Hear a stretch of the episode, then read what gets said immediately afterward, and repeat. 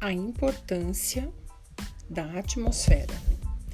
A atmosfera é um cobertor de proteção que nutre a vida na Terra e a protege do ambiente hostil do espaço sideral. A atmosfera é a fonte de dióxido de carbono necessário à fotossíntese das plantas e de oxigênio para a respiração.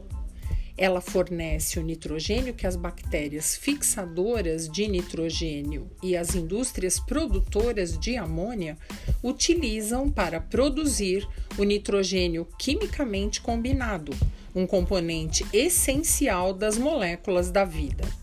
Como parte elementar do ciclo hidrológico, a atmosfera transporta a água dos oceanos à Terra, atuando como condensador em um imenso destilador movido à energia solar.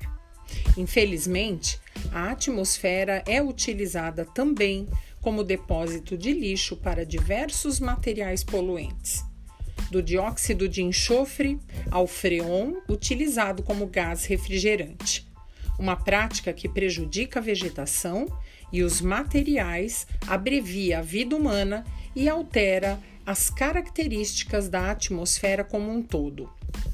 Em seu papel essencial de escudo de proteção, a atmosfera absorve a maioria dos raios cósmicos vindos do espaço sideral e protege os organismos dos efeitos que causam. Também absorve a maior parte da radiação eletromagnética do Sol, permitindo a transmissão de teores expressivos de radiação apenas nas regiões entre 300 e 2500 nanômetros. O ultravioleta próximo, a radiação visível e o infravermelho próximo e entre 0,01 e 40 metros, que correspondem às ondas de rádio.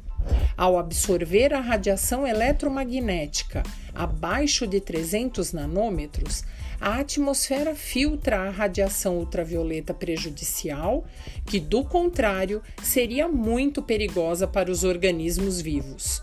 Além disso, uma vez que reabsorve a maior parte da radiação infravermelha, em um processo em que a energia solar absorvida pelo planeta é reemitida para o espaço, a atmosfera estabiliza a temperatura da Terra, evitando os enormes extremos de temperatura observados em planetas e luas que não têm atmosferas substanciais.